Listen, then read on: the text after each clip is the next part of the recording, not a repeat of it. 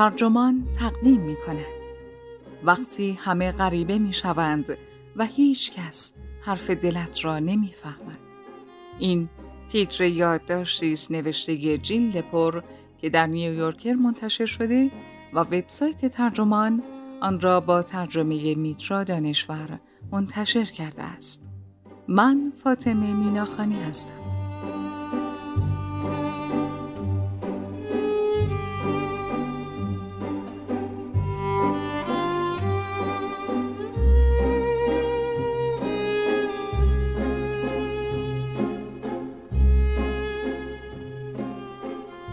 چند سال پیش دانشمندان گفتند تنهایی جزام قرن بیست و یکم است و از همهگیری جهانی احساس تنهایی خبر دادند. اما هیچ کشوری برای این جزام همهگیر شهرها را تعطیل نکرد و در بیمارستان ها هم آشوبی به پا نشد. آدم های تنها همیشه از این ناراحت بودند که هیچ کس مشکلشان را جدی نمی‌گیرد.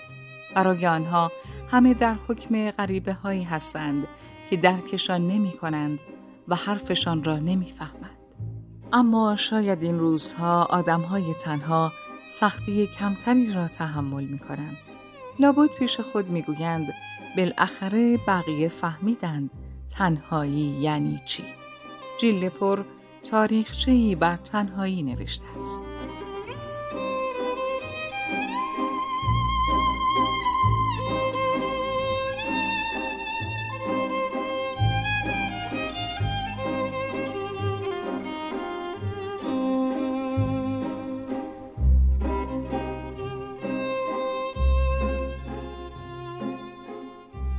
صبح روز 27 دسامبر 1878 شامپانزه ماده باغ جانورشناسی فیلادلفیا به دلیل عوارض ناشی از سرماخوردگی مرد.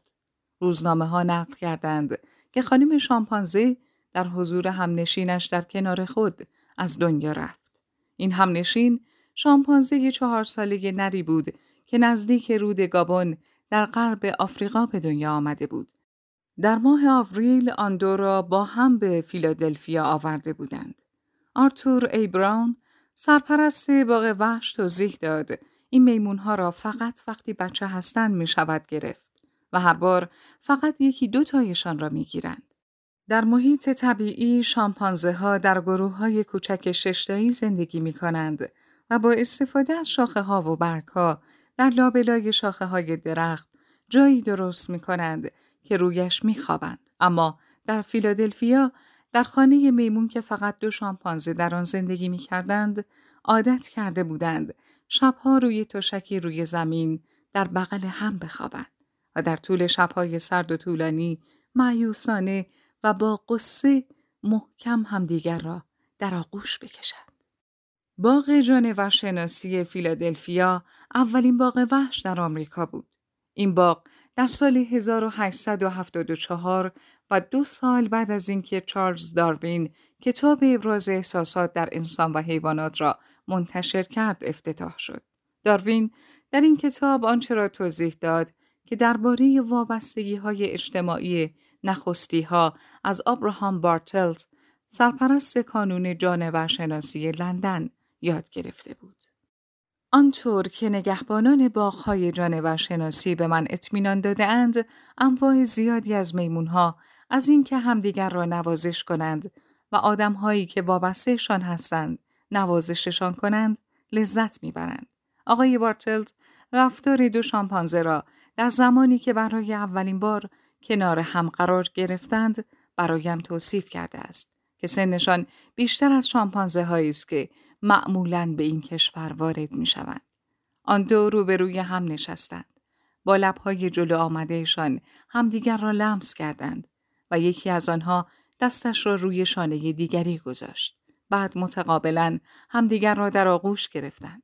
بعد از آن همانطور که دست هر کدام روی شانه دیگری بود هر دو بلند شدند سرشان را بالا آوردند دهانشان را باز کردند و از خوشحالی فریاد زدند آقا و خانم شامپانزه در فیلادلفیا دو تا از چهار شامپانزه حاضر در آمریکا بودند و وقتی خانم شامپانزه مرد انسانهایی که شاهد این اتفاق بودند برای از دست دادنش قصه خوردند.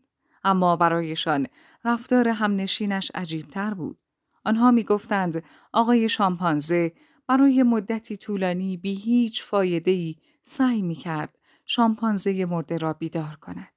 بعد وارد جنون اندوه شد. این تقیان کاملا مطابق با چیزی بود که داروین در انسانها شرح داده بود.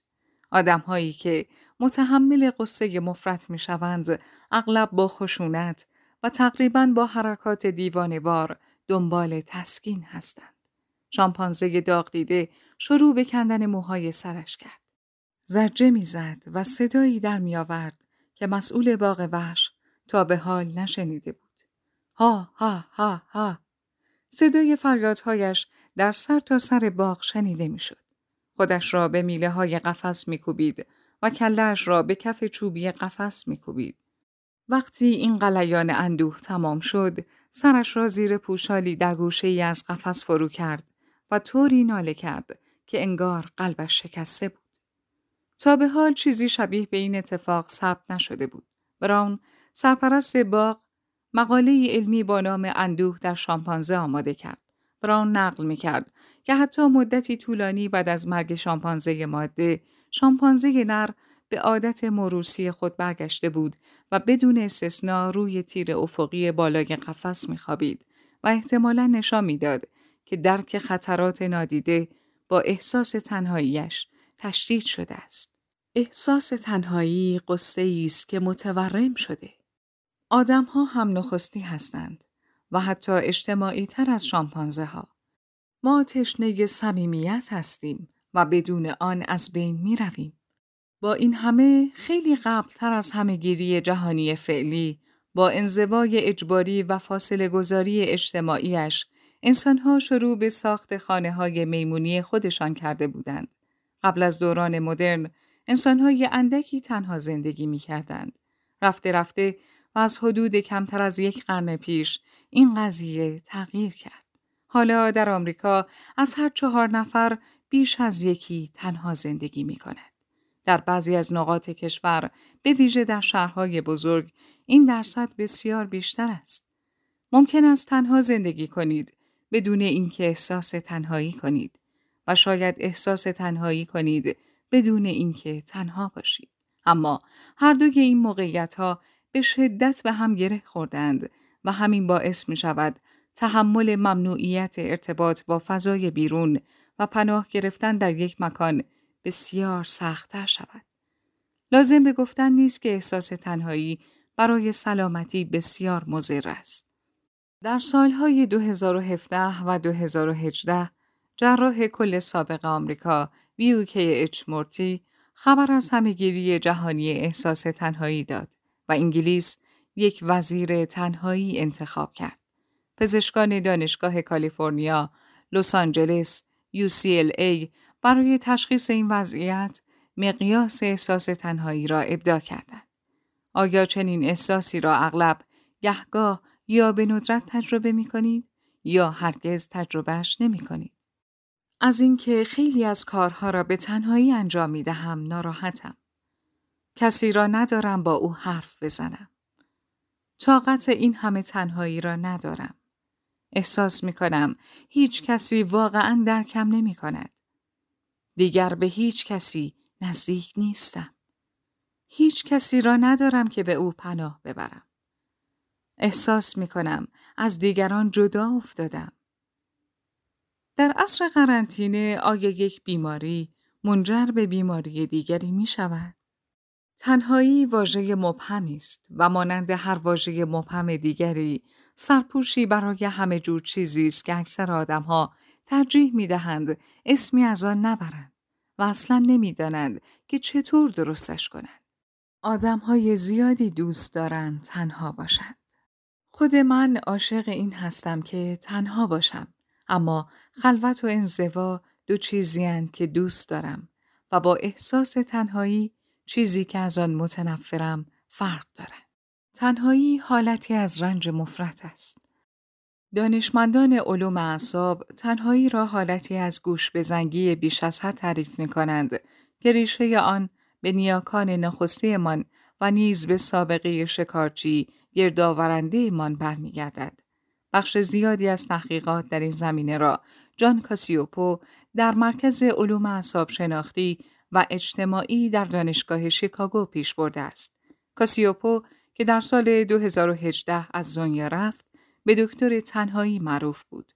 مورتی در کتاب جدیدش با هم قدرت شفابخش ارتباط انسانی در جهانی گاهن تنها توضیح می دهد که چطور انسان شناسانی در دانشگاه آکسفورد نظریه تکاملی کاسیوپو درباره تنهایی را آزمودند و ریشه آن را تا 52 میلیون سال قبل و تا اولین نخستی ها پی گرفتند.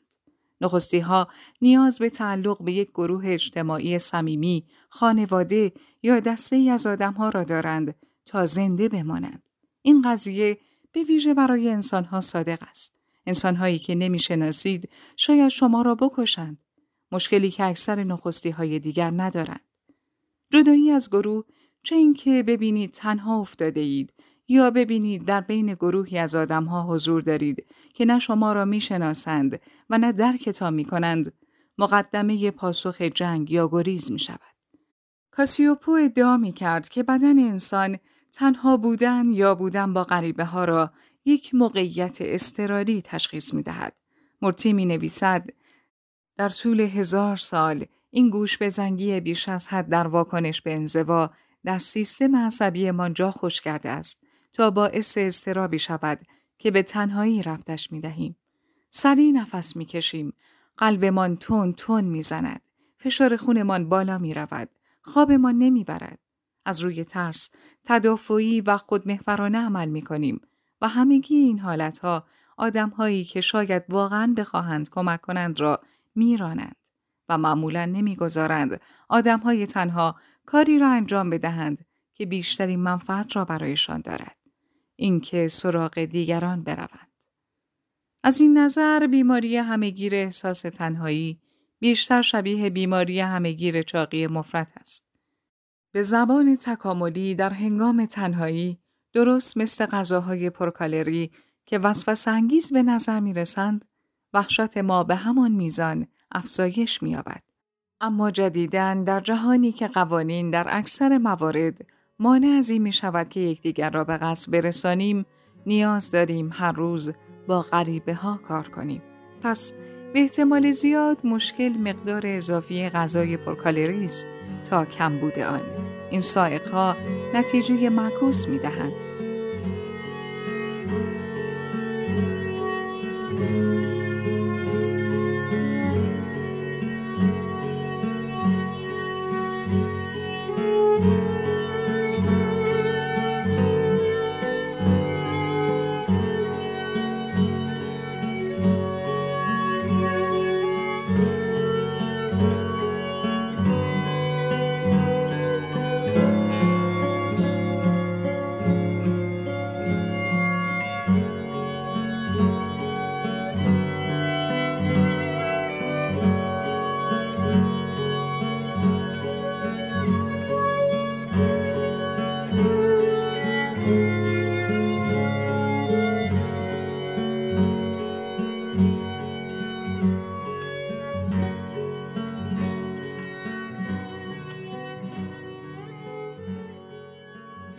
معتقد است که تنهایی در پشت انبوهی از مشکلات پنهان است.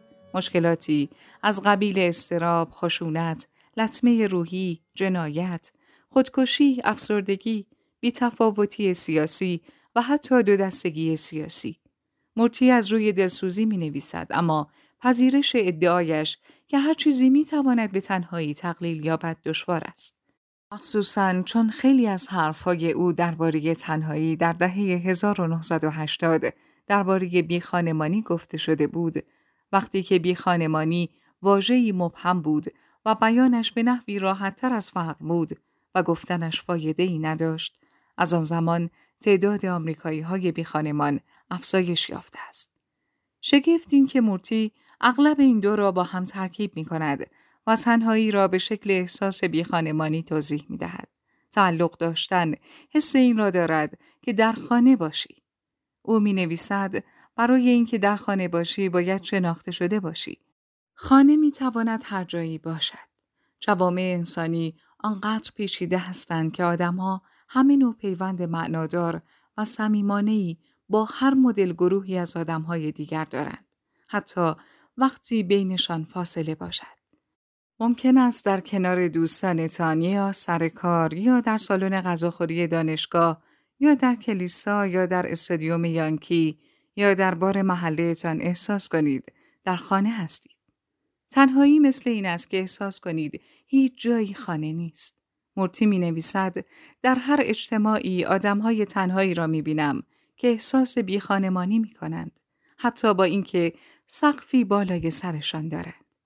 شاید نیاز مشترک کسانی که تنهایی و کسانی که بیخانمانی را تجربه می کنند خانه ای با انسانهای دیگری باشد که دوستشان دارند و نیازمندشان هستند. همچنان نیاز دارند که بدانند جامعه که به آنها اهمیت می دهد به وجودشان نیاز دارد.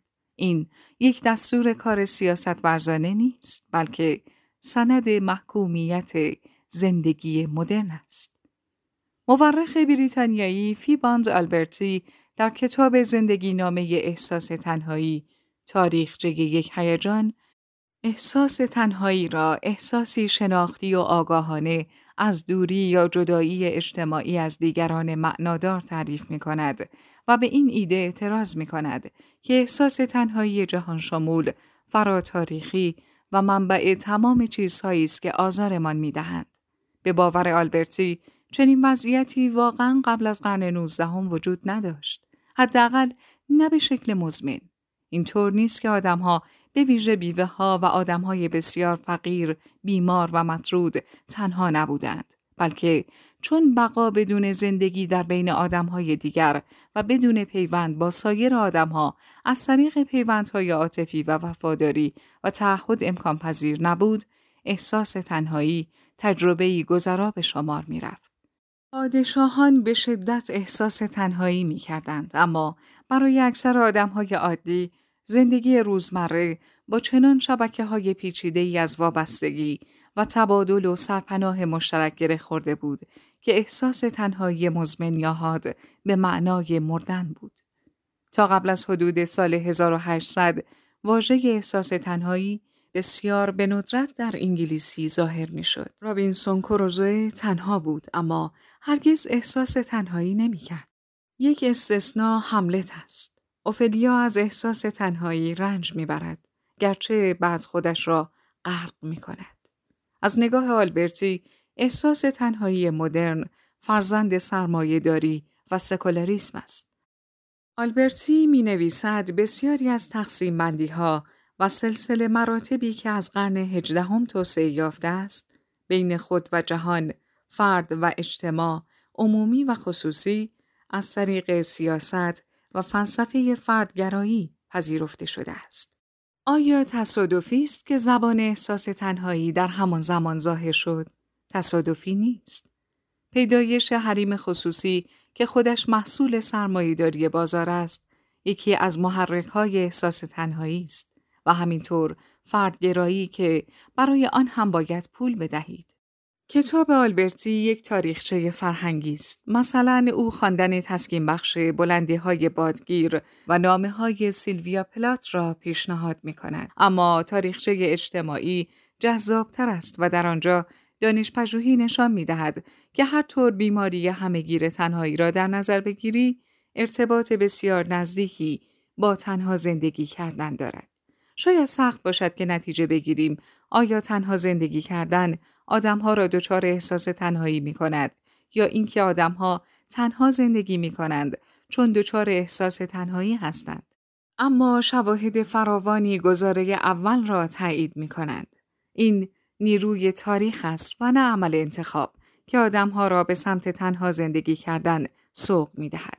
این مشکلی برای آدمهایی است که سعی می کنند با بیماری همگیر تنهایی مبارزه کنند چون نیروی تاریخ بیرحم است. طبق بهترین مطالعات جمعیت شناسی طولی تا قبل از قرن بیستم تنها حدود 5 درصد از کل خانوارها یا حدود یک درصد از جمعیت جهان متشکل از یک نفر بود. این رقم در حدود 1910 شروع به رشد کرد و دلیلش شهرنشینی، کاهش خدمتکارانی که در خانه ارباب ها زندگی می کردند، نرخ رو به کاهش تولد و آمدن خانواده هسته‌ای به جای خانواده سنتی و چند نسلی بود. تا زمانی که دیوید رایزمن در سال 1950 کتاب جماعت تنها را منتشر کرد. 9 درصد از کل خانوارها تک نفره بودند. در سال 1959 روانپزشکی احساس تنهایی را در مقاله هوشمندانه از روان تحلیلگر آلمانی فریدا فروم رایشمن کشف کرد. رایشمن نوشت احساس تنهایی ظاهرا چنان تجربه دردناک و هولناکی است که آدمها عملا هر کاری می کنند تا از آن اجتناب کنند. خودش هم با وحشت از فکر آن عقب کشید. او نوشت اشتیاق برای صمیمیت میان فردی از نوزادی شروع شده و در کل زندگی با هر انسانی میماند و هیچ انسانی وجود ندارد که با فقدان آن تهدید نشود. آدمهایی که احساس تنهایی نمی کنند چنان از آن می ترسند که از آدمهایی با چنین احساسی اجتناب می کنند و از این می ترسند که چنین موقعیتی مصری باشد. و آدمهایی که احساس تنهایی می کنند خودشان آنقدر از آنچه تجربه می کنند وحشت زدند که تودار و خودمحور می شوند. فروم رایشمن نوشت همین باعث ایجاد باوری ناراحت کننده می شود که دیگران آنچه او دارد تجربه می کند یا تجربه کرده را تجربه نمی کنند یا درک نخواهند کرد. یکی از مصیبت های احساس تنهایی این است که آدم های تنها نمی توانند آدم های زیادی را ببینند که احساسی مثل خودشان داشته باشند.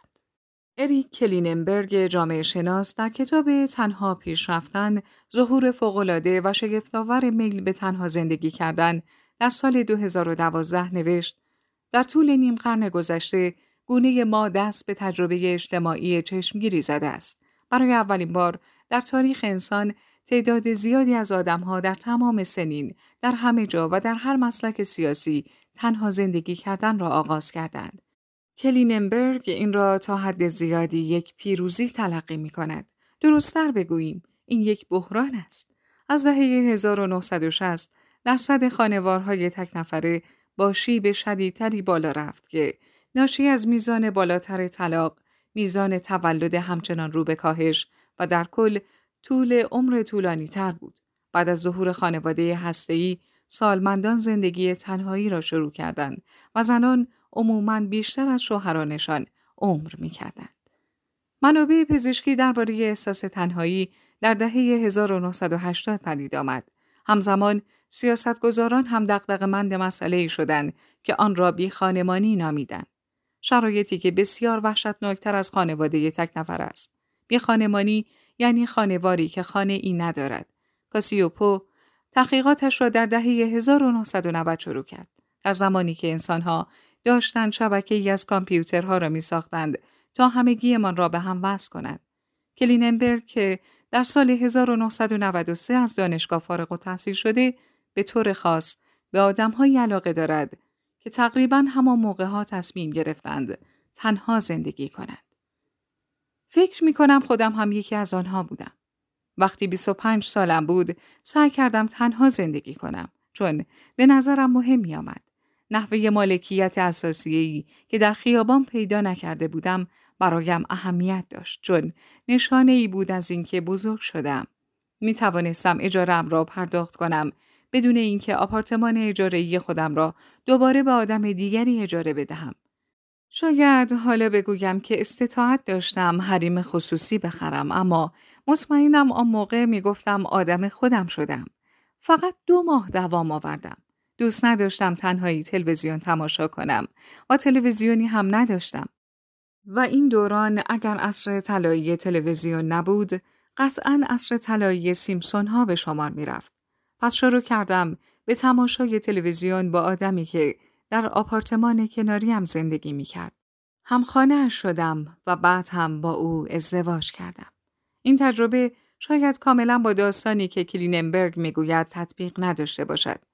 او ادعا می کند که تکنولوژی های شبکه‌ای ارتباطاتی که با انتخاب گسترده تلفن در دهه 1950 شروع شدند، کمک کردند تا تنها زندگی کردن امکان پذیر شود.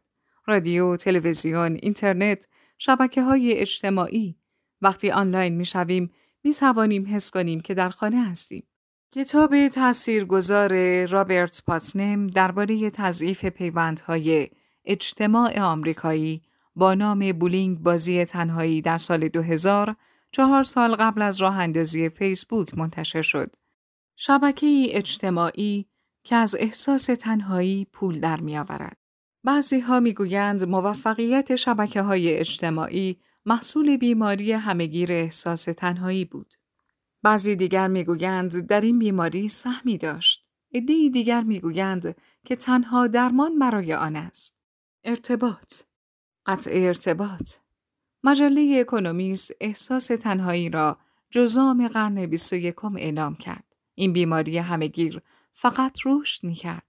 البته این قضیه پدیده منحصر به آمریکا نیست. اگرچه تنها زندگی کردن در آمریکا رایج است، در بسیاری از نقاط دیگر جهان رواج بیشتری دارد. از جمله اسکاندیناوی، ژاپن، آلمان، فرانسه، انگلیس، استرالیا و کانادا. همچنین در کشورهایی مثل چین، هند و برزیل رو به افزایش است. تنها زندگی کردن در کشورهایی با حمایتهای اجتماعی قوی به بهترین شکل عمل می کند و بدتر از همه در مکانهایی مثل آمریکا پیش می رود. بهتر است علاوه بر اینترنت تور ایمنی اجتماعی هم داشته باشید. بعد محدودیت بزرگ جهانی شروع شد. انزوای اجباری، فاصله گذاری اجتماعی، تعطیلی، ممنوعیت ارتباط با فضای بیرون، باغ جانورشناسی انسانی اما غیر انسانی. نرم افزار زوم بهتر از هیچی است. اما تا کی؟ و لحظه ای که ارتباطتان قطع می شود چه؟ حمله عصبی؟ آخرین پیوندی بود که قطع شد؟ تجربه ای وحشتناک و دلهور آور است. آزمونی است برای ظرفیت انسان جهت تحمل احساس تنهایی. آیا موهایتان را می کنید؟ خودتان را به دیوارهای قفستان می کوبید؟ حبس شده در داخل خانه تقلا و گریه و زاری می کنید؟ گاهی؟ به ندرت یا هرگز؟ امروز بیشتر از دیروز؟